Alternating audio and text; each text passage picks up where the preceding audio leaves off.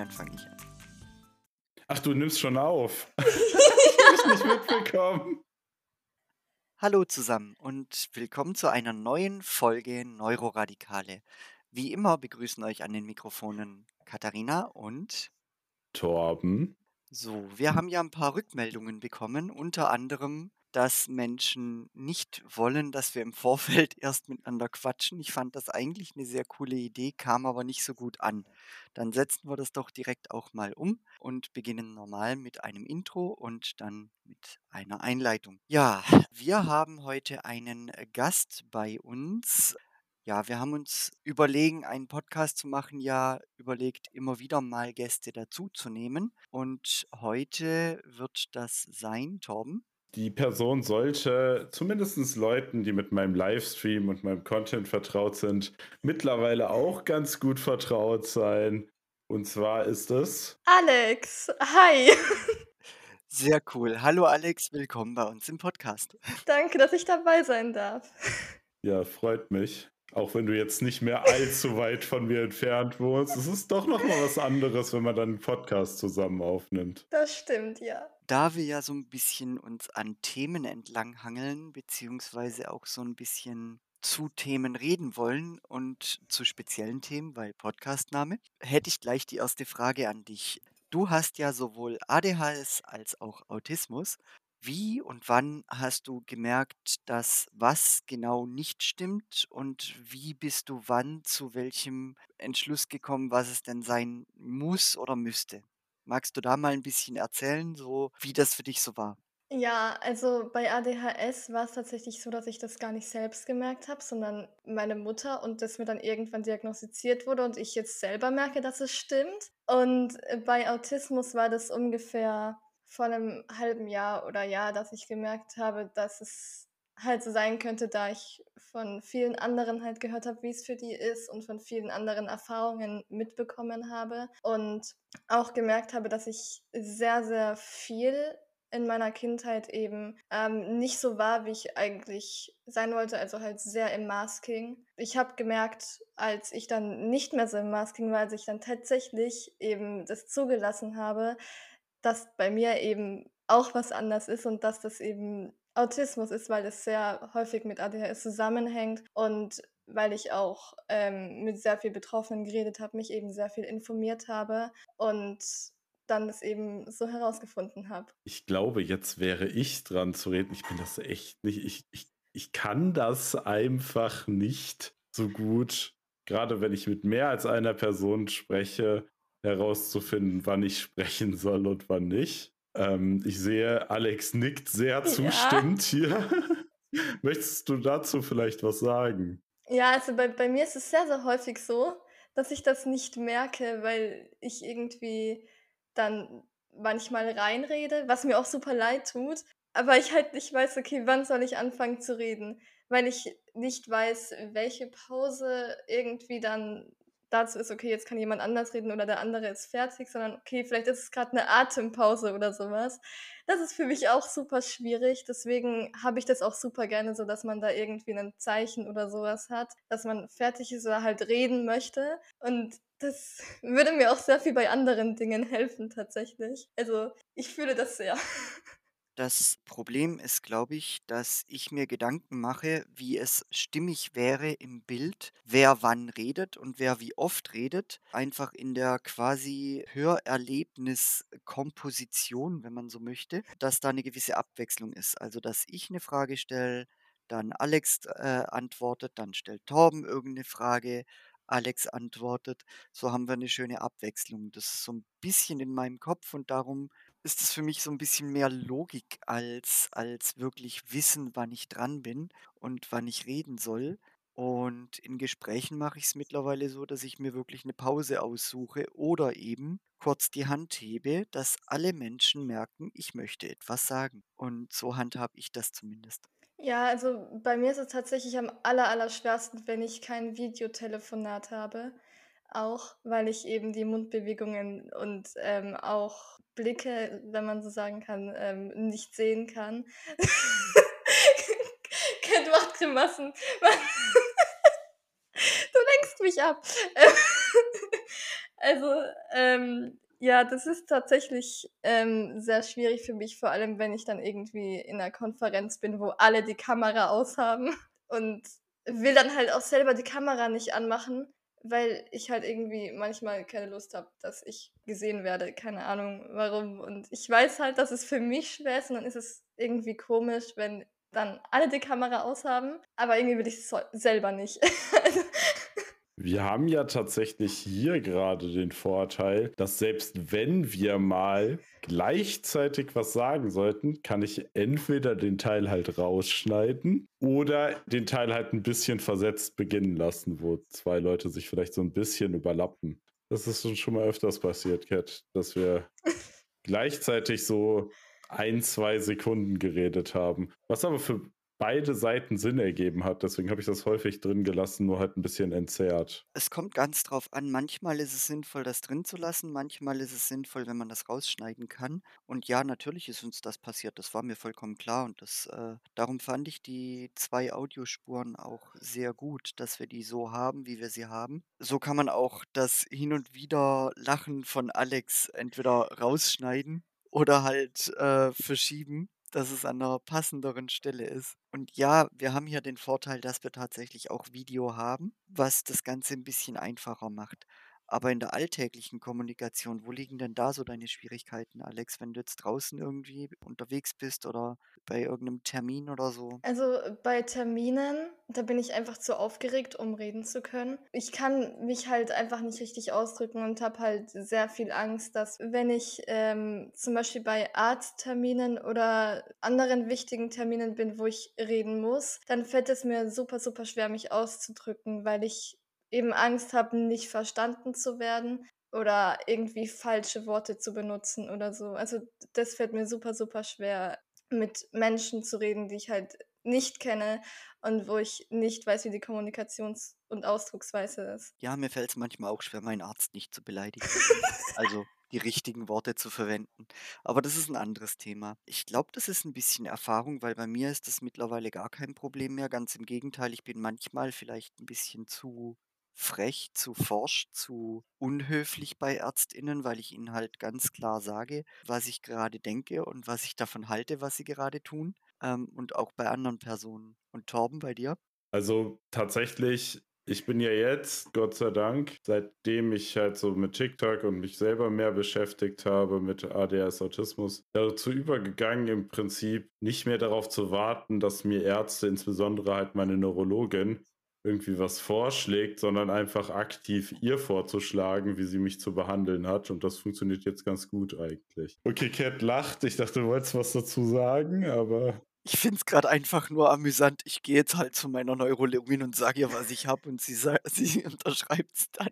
Ja, aber ich meine, wer kennt einen besser als man selber in in den meisten Fällen, gerade was sowas angeht? Klar, ich hatte letztens was, da konnte ich das nicht selber sagen, aber da wussten die Ärzte das halt auch selber, ne? Also ich habe mir halt so Muttermale entfernen lassen, da hätte ich dem Arzt nicht sagen können, wie er mir die genau zu entfernen hat. Aber ich denke, dafür hat er ja auch studiert und das dann auch schon einige Male durchgeführt, ne?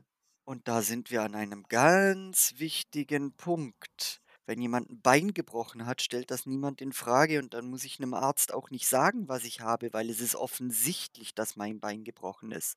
Wenn ich aber eine psychische Einschränkung habe, dann muss ich zu 5.000 Ärzten rennen und Ärztinnen und muss erstmal, ich weiß nicht was alles über mich ergehen lassen und 100 Fehldiagnosen in Kauf nehmen, bis ich dann endlich mal einen Arzt finde oder eine Ärztin, die das vernünftig diagnostizieren und die mir zuhören und die mir auch glauben, was ich sage. Weil ganz häufig wird uns nicht geglaubt und dann zum nächsten Arzt und zum nächsten Arzt und so geht das dann ewig. Und auch alle Ärztinnen äh, stützen sich immer auf die äh, Behandlung der Vordiagnosen, anstatt mal darauf zu hören, was man selber weiß und erforscht hat, weil gerade bei ADHS Autismus, wir sitzen Monate, wenn nicht jahrelang da und forschen und lesen und recherchieren und Ähm, ja, das Alex? da kann ich echt Geschichten von erzählen. Also,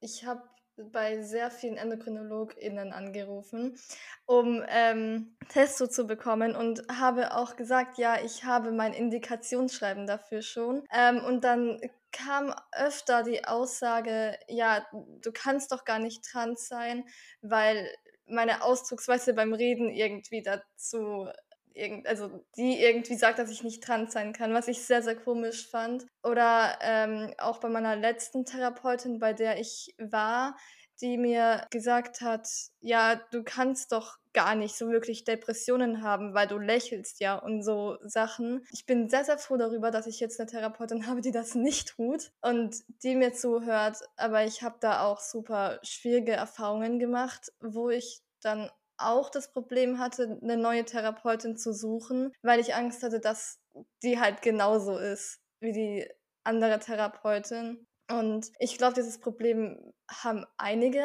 Also ich glaube nicht, dass ich damit so alleine bin. Es ist halt, finde ich, einfach ganz, ganz schwierig, wenn TherapeutInnen oder andere ÄrztInnen irgendwas von irgendwelchen Büchern herausnehmen und danach gehen, anstatt eben nach der Person zu gehen, individuell.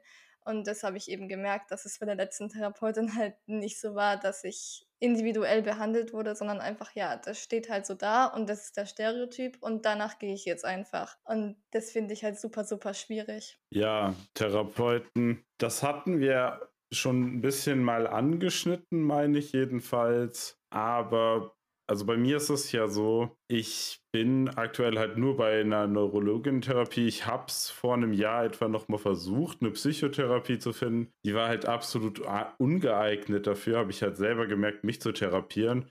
Das müsste jetzt der zehnte Versuch etwa gewesen sein, wo ich halt gemerkt habe, also inklusive der Versuche in der Kindheit, die halt auch absolut nicht gefruchtet haben. Also soweit ich das beurteilen kann, mir halt nichts gebracht haben.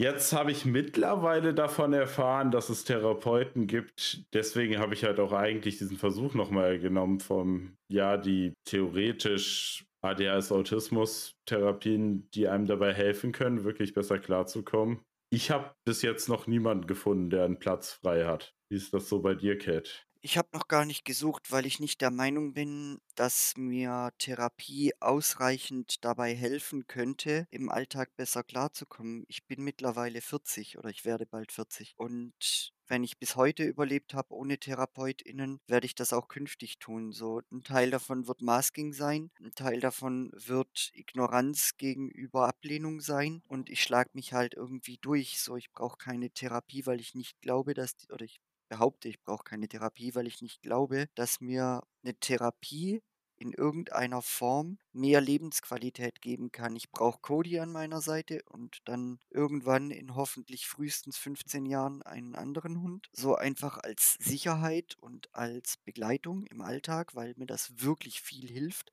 Da hilft mir keine Therapie dabei. Eine, eine Konfrontationstherapie, hier, dann fahren Sie jetzt alleine Bahn. Ja, das kann ich machen, aber dann kriege ich halt einen Meltdown. Und auch das 50. Mal hintereinander, also desensibilisieren, wird da nicht wirken. Ich werde jedes Mal einen Meltdown kriegen, wenn ich ohne Kopfhörer und ohne Hund Bahn fahren muss. Da wird sich nichts dran ändern. Darum habe ich, was das angeht, gar nicht weiter gesucht. Was die Diagnostik angeht, ja, was soll ich sagen? Ewig lange Wartelisten, sehr viele Fragebögen im Vorfeld und dann noch mal ein halbes Jahr lang hinterher telefonieren, bis ich dann endlich die schriftliche Diagnose in der Hand hatte. Ja, da hatte ich ja Gott sei Dank den Vorteil, sage ich mal, dass ich noch privat versichert bin. Jedenfalls bis ich mit meinem Studium fertig bin, bin ich noch privat versichert. Und man merkt signifikant den Unterschied zu, du musst einen Monat warten, weil du privat versichert äh, bist, wie es bei mir war, zu, ja, du bist Kassenpatient, wir haben nicht genug Plätze. Wir setzen dich jetzt ans Ende von einer zweijährigen oder noch längeren Warteliste. Alex, wie war das bei dir? Das ist ja wahrscheinlich, weil das über deine Mutter gelaufen ist, hast du es wahrscheinlich gar nicht so viel mitbekommen oder kannst du dazu was sagen? Genau, ich habe gar nicht so äh, arg viel mitbekommen. Ich habe nur mitbekommen, dass ich halt warten muss, was für mich halt gar nicht so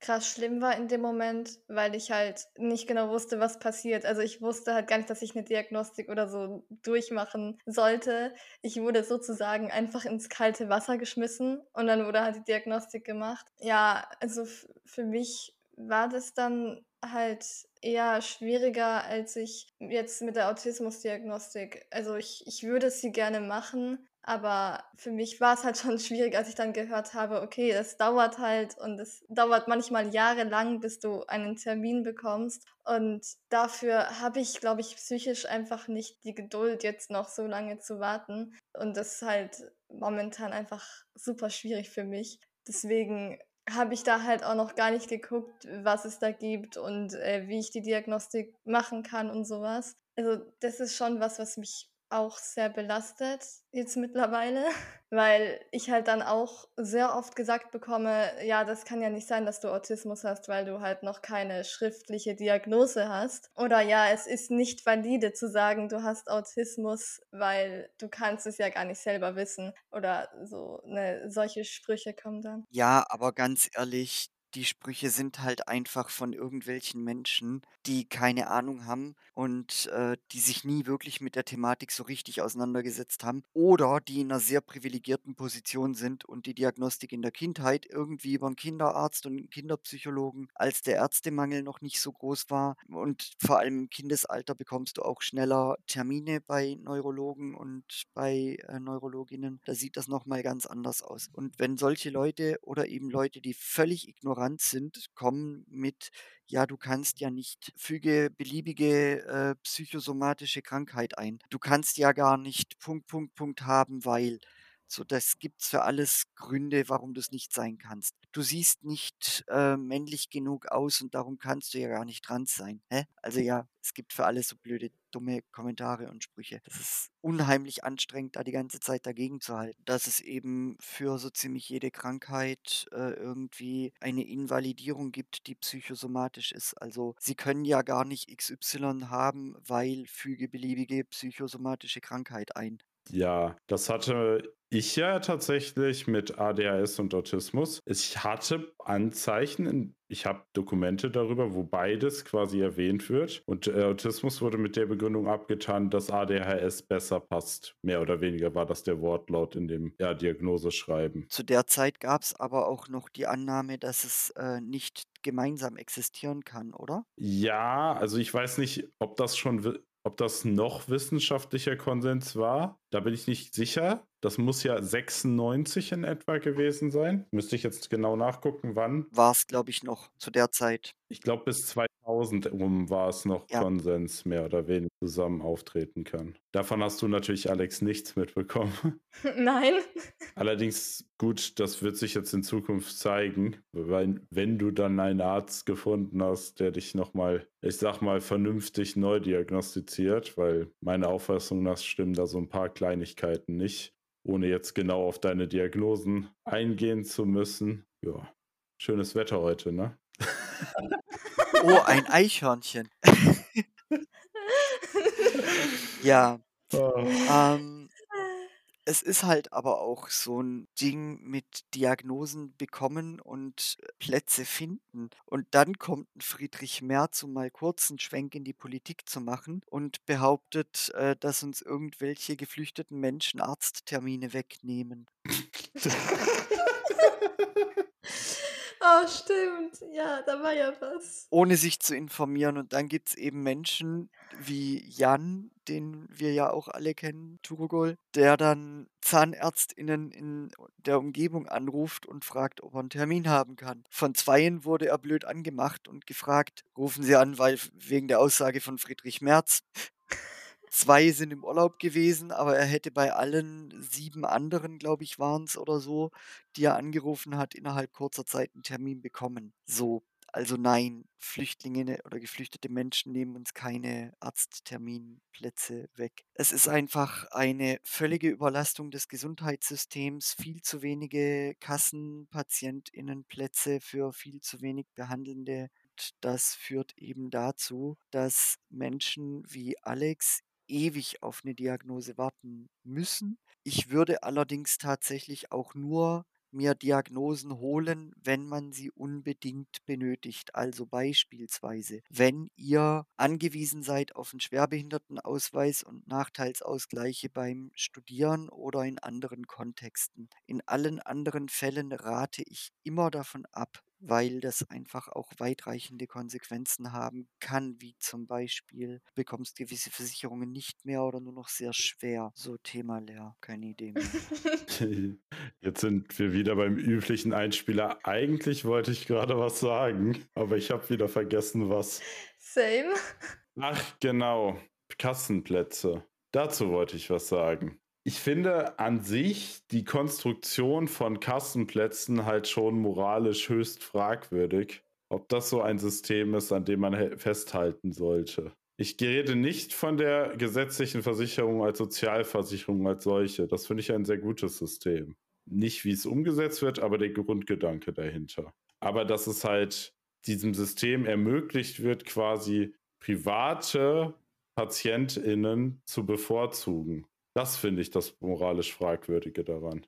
Also Menschen, die auch eine Versicherung abschließen können, weil sie zu viel verdienen und quasi nicht mehr in das Sozialsystem einzahlen. Das ist ein generelles Problem. Ich bin rein von dem, um jetzt doch etwas politischer zu werden, oder nochmal, rein von dem her betrachtet, bin ich sehr dafür, dass wir Privatversicherungen komplett abschaffen, weil das eine unfair, unfaire Bevorteilung von PatientInnen ähm, mit sich bringt. Und wie du eben schon gesagt hast, ist es einfach so, dass diese Menschen an ihre Kasse direkt zahlen, weil eine Krankenversicherung ist eine Versicherung. Sie ist nicht dafür da, dass du gesund bist, es ist eine Versicherung. Und für die bist du nur eine Nummer. So, wenn du aber nur eine Nummer bist, bei den, bei den Privaten ist es eben nicht so. Bei den, bei den äh, gesetzlichen Kassen bist du halt die Nummer, die auf deiner Karte steht und nicht mehr und nicht weniger. Und denen ist es relativ egal, wann du wie versorgt wirst. Und die Privaten sind halt bemüht, eine möglichst gute Leistung zu erbringen, um ihre hohen oder horrend höheren Beiträge zu rechtfertigen. So, das bedeutet eben, dass auch reiche Menschen nicht mehr in den Topf einzahlen, in den alle anderen einzahlen und in den gesetzlich Versicherte aus dem gesetzlich Versicherte auch quasi ihre Leistungen erhalten, sondern die zahlen in einen separaten Topf ein, nämlich bei der privaten Krankenkasse.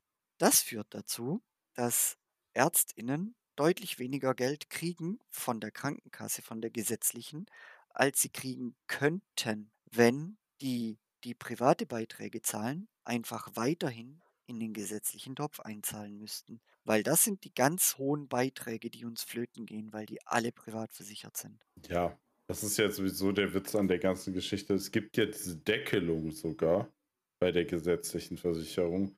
Und quasi erst, wenn du den Deckel fast oder schon erreicht hast, kannst du dann entscheiden, nicht mehr zu zahlen. Das ergibt aus meiner Sicht eben eigentlich keinen Sinn. Also klar, der Sinn dahinter ist, dass gut verdienende Menschen, die entscheiden, wie das läuft, nicht mit allen in einen Topf geworfen werden und dadurch halt ihren Vorteil haben, dass sie schneller gesundheitlich versorgt werden und oft dann eben auch besser gesundheitlich versorgt werden. Die Frage ist, wie beugt man dann Betrug vor? Also wenn man jetzt tatsächlich hinbekommen würde, dass es nur noch gesetzlich versicherte Menschen gibt, äh, wie beugt man dann vor, dass nicht, keine Ahnung, Friedrich Merz zum nächsten Arzt geht, einen Fuffi auf den Tisch legt und sagt, ich krieg heute noch einen Termin.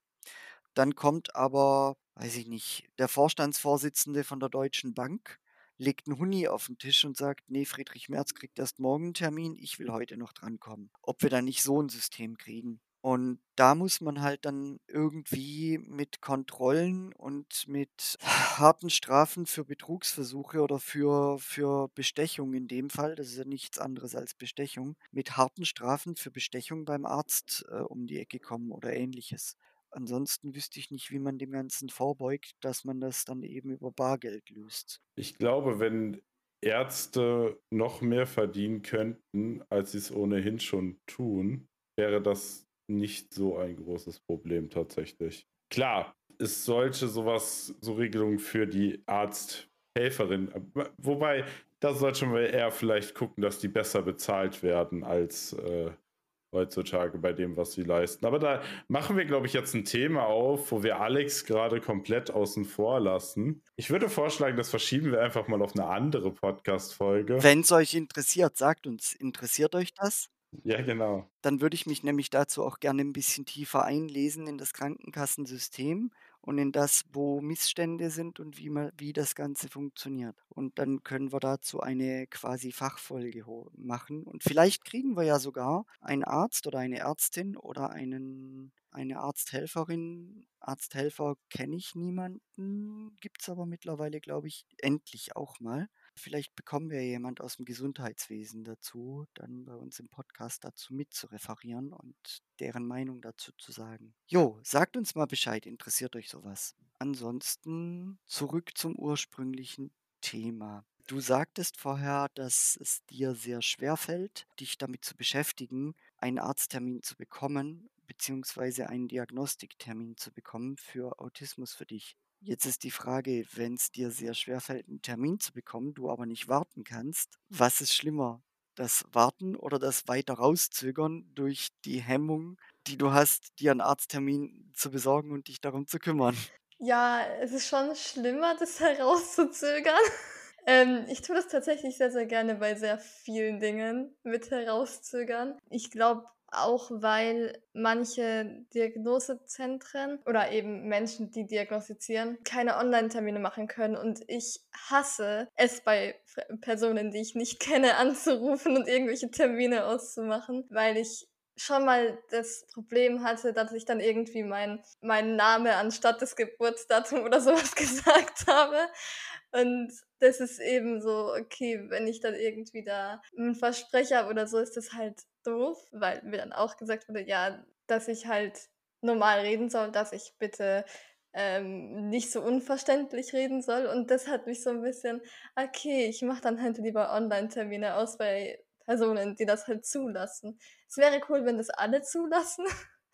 Dann wäre es einfacher. Aber ja, Das ist eine Hürde, die wir in Deutschland haben und das wird auch noch eine lange Zeit so bleiben. Der Nachteil ist, wenn du das nicht überwinden kannst und ich verstehe das, dass du das nicht kannst, das ist, äh, kein Vorwurf oder kein „Du musst das jetzt trotzdem machen“, sondern ein dadurch bist du benachteiligt in deiner Wahl deiner behandelnden Personen, weil du nicht alle kontaktieren kannst aus verschiedenen Gründen. Und das schränkt dich in deiner Auswahl deiner Ärztinnen natürlich massiv ein. Die meisten Behandlungszentren, also gerade zum Beispiel das MHH, wo ich meine Diagnose oder Diagnostik habe machen lassen, die bieten es mittlerweile an per Mail, wenn die Warteliste offen ist. Aber viele andere nicht. Ich habe aber schon gehört, Cat, bei diesen Wartelisten per Mail, dass das häufig so ist, dass wenn die nur ganz begrenzt offen sind, ich sag mal von 10 bis 12 kannst du dir Termine für die nächsten drei Monate oder sechs Monate machen,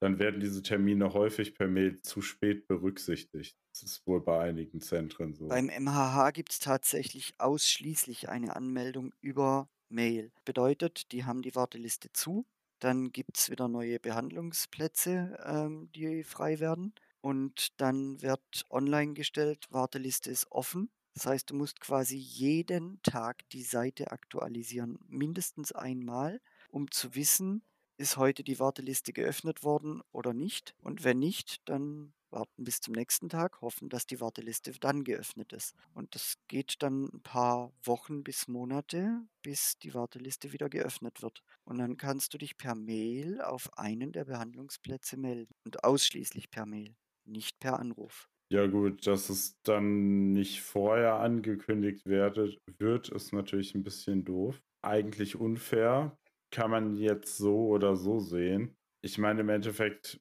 mir würden jetzt direkt zwei Sachen einfallen, womit man sich da einen Vorteil verschaffen könnte, sage ich mal. Wodurch denn? Hm, Man könnte zum Beispiel einen Bot nutzen, der die Seite scannt. Richtig? Oder man schickt einfach auf Verdacht jeden Tag eine Mail raus. Mm, Dadurch landest du bei denen im Spam und wirst irgendwann ausgefiltert oder gesperrt, glaube ich. Aber was den Bot angeht, ja, das ist aber eine legitime Methode, die jeder nutzen kann und damit kein Vorteil in dem Sinne. Ja gut, das gatekeept halt im Prinzip die Leute, die intellektuell nenne ich jetzt, ich es jetzt mal, nicht in der Lage sind, sich damit zu beschäftigen und diesen Bot zu installieren bzw. einzurichten, weil es halt eben kein einheitliches Angebot dafür gibt in dem Sinne. Doch gibt's, es gibt eine Webseite. bei der du über Veränderungen auf einer äh, wo du eingeben kannst, äh, scanne mir jeden Tag alle 2 Stunden diese Webseite und wenn sich auf dieser Webseite bei dem Menüpunkt etwas ändert, dann schick mir 'ne Mail. Das gibt's tatsächlich. Das hat Dani genutzt für die Diagnostik hier in in Bremen. Für ADHS war das. Und das ist relativ zuverlässig und recht niedrigschwellig eigentlich, aber ich gebe dir recht, es ist halt schwierig. Aber die Frage ist, wollen wir jetzt die eine Klinik dafür schämen, dass sie sich für dieses System entschieden haben oder wollen wir das System kritisieren? Ich bin immer noch beim System. Das sollte jetzt eigentlich keine Kritik an der Klinik sein, wie sie das umgesetzt haben. Ich habe auch schon bei das war auch äh, hatte ich versucht, 'n Psychologentermin zu bekommen. Da muss ich tatsächlich sagen, fand ich 'n bisschen doof.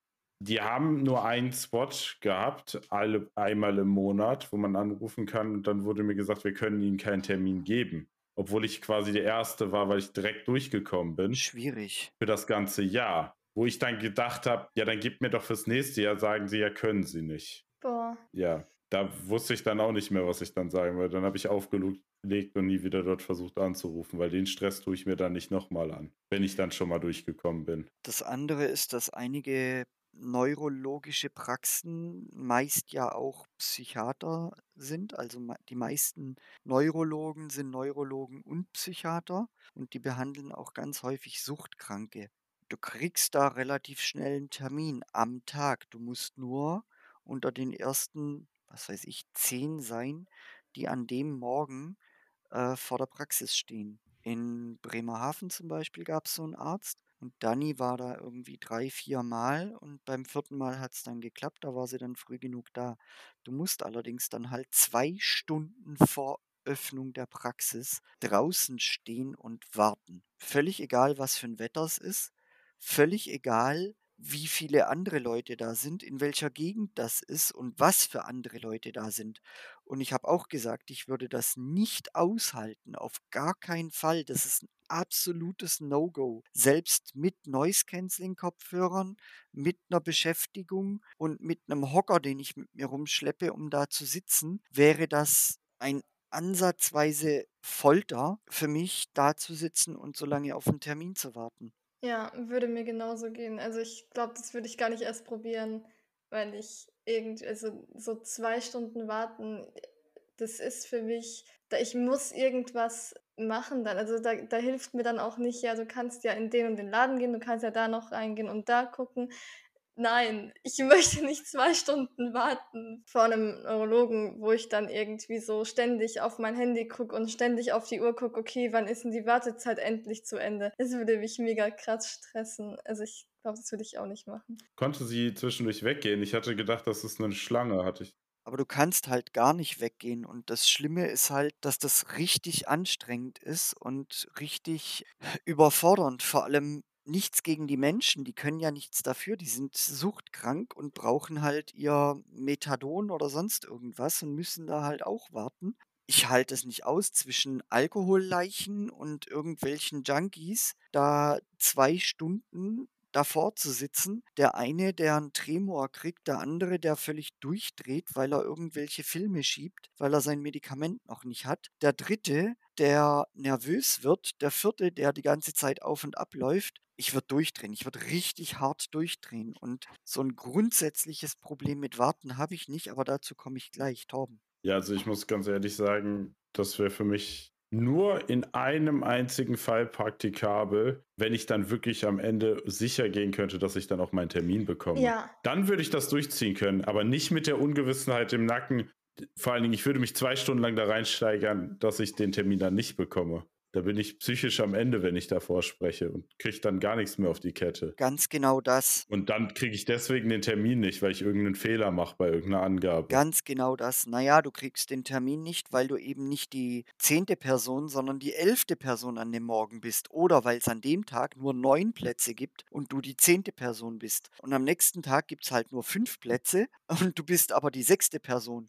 Ja, du weißt halt nie, gibt's an dem Tag genügend Plätze und wenn ja, bin ich frühzeitig da gewesen, um diesen Platz zu kriegen. Also, die einzige Variante, wie ich überhaupt das durchhalten könnte, wäre mit der Sicherheit einen Termin zu kriegen. Ich wäre danach allerdings psychisch so am Arsch, dass ich den Termin, den ich dann 3 Stunden später am Tag bekomme, wahrscheinlich verpennen würde, weil ich nach Hause gehen müsste, mich ausruhen und wahrscheinlich schlafen würde. Und dann den Termin, auf den ich so anstrengend gewartet habe, einfach verschlafen würde, weil ich zu fertig wäre, um den wahrzunehmen. Und das ist eine psychische Tortur, die ist einfach ein absolutes No-Go. Und ich hatte das dann, dass ich zu einem anderen Neurologen bin und da war es schon so, dass ich einen Termin hatte, aber die Uhrzeit des Termins halt überhaupt nicht mit dem übereinstimmte, wann ich drankam. Da habe ich dann tatsächlich noch mal 1,5 Stunden oder so warten müssen und das ist halt auch die Hölle, in einem Wartezimmer voller psychisch kranker und suchterkrankter Menschen zu warten. Also ja, es ist eine völlige Unterversorgung in dem Bereich. Ja, ich kann da nicht so viel mitreden. Gott sei Dank, könnte man jetzt sagen an meiner Stelle. Ich hab, bin halt an meine Neurologin über meine Hausärztin gelangt und soweit ich weiß, macht sie auch nur Neurologie. Also sie hat nur diese 20-Minuten-Termine, wo dann abgeklärt wird, wie läuft's und sie sendet dann halt, vermittelt einen weiter. Aber die ist auch immer voll. Ne? Also wenn ich dann, selbst obwohl ich Privatpatient und schon bekannt in der Praxis bin, wenn ich mir einen Termin buche und den nicht schon vorher festgemacht habe, deswegen mache ich mir den immer vorher fest, wenn ich einen Termin habe, mache ich mir direkt den Folgetermin in, in zwei Monaten fertig, müsste ich einen Monat, mindestens drei Wochen auf einen Termin warten, wenn ich den online bei Dr. Lip, die kennt ihr ja wahrscheinlich, die Plattform, ja. buche. Alex wollte noch was sagen. Ja, genau. Also für mich ist das sowieso schon ähm, schwierig, wenn ich mit mehreren Personen warten muss. Also wenn es jetzt Personen wären, die ich kenne, dann nicht mehr. Aber ich habe da schon die Erfahrung gemacht, als ich mit Torben bei irgendeinem Arzt war und äh, da dann auf Torben gewartet habe, dass er dann halt Leute ins Wartezimmer rein und ich so, ähm, kann ich bitte irgendwo alleine hin? Das wäre gerade nett. Weil ich halt einfach dann äh, total in diesen Masking-Modus komme und halt, wenn ich alleine bin, halt stimme und so und dann auch meine Magnetkugeln verwende meistens. Und das dann halt, sobald jemand reinkommt, nicht mehr tue, weil ich dann halt Angst habe, okay, es könnte ja störend sein oder es ist, es ist nicht angebracht oder es ist unhöflich. Und das ist für mich dann echt schwierig, mit Personen im Wartezimmer zu sitzen und mit denen zu warten selbst wenn da dann irgendwie sich unterhalten wird oder wenn da irgendwie, weiß nicht, ein Fernseher läuft oder sowas, selbst dann ist das sehr, sehr schwierig. Vielleicht da ein gutes Wort zum Schluss für heute. Egal wann und wo, scheiß auf andere. Und das gilt auch für euch da ja. draußen. Es tut euch gut, also macht es. Hört auf, euch darüber Gedanken zu machen, ob das irgendjemand stört oder nicht, ob das jemandem unangenehm ist oder nicht. Wenn es der Person unangenehm ist, soll sie was sagen. Und selbst dann, wenn es mir gut tut, warum soll ich es dann nicht weiter tun? Warum muss ich immer auf andere Rücksicht nehmen? Die ganze Welt nimmt doch auch nie Rücksicht auf mich und mein Bedürfnis, unter anderem nach Ruhe. Es gäbe so viele Veranstaltungen, an denen ich gerne teilnehmen würde, wo ich nicht hingehe, weil ich weiß, dass sie mir zu laut sind und zu laut sein werden. Und genau deshalb wenn ihr stimmt, stimmt. Wenn es jemanden stört, ist es ein Er-Problem und kein Ihr-Problem. Kein Du-Problem, sondern ein Problem von den Menschen. Ich finde, das ist ein gutes ja, Schlusswort. Voll gut. Dann danke, dass du da warst, Alex. Und war spannend, ein bisschen mehr von dir und deiner Geschichte zu hören. Ja, danke, dass ich da sein konnte und es hat mich sehr, sehr gefreut, mit euch aufzunehmen. Vor allem, weil ich jetzt ein bisschen mehr Erfahrung habe, Podcasts zu machen. Also, ich hatte vorher sehr, sehr viel Angst, den aufzunehmen, muss ich ehrlich sagen. Ich war sehr, sehr aufgeregt. Aber so nach einer Zeit ist es jetzt vollkommen okay und ja, mit euch ist es eigentlich sehr, sehr angenehm. Das freut mich. Ich glaube, ich bin dran, jetzt mich zu verabschieden. also damit dann ja, schön. Danke, dass ihr reingehört habt. Danke, Alex, dass du mit uns diesen Podcast zusammen aufgenommen habt. Und ja, was auch immer ihr jetzt tut, ich hoffe, ihr seid fertig geworden. Oder hört euch den Podcast einfach nochmal an. Viel Spaß beim Spülen. ich wollte es gerade sagen. Viel Spaß beim Coworking, ja. Viel Spaß beim Stimmen. Bis zum nächsten Mal. Ciao. Ciao. Ciao.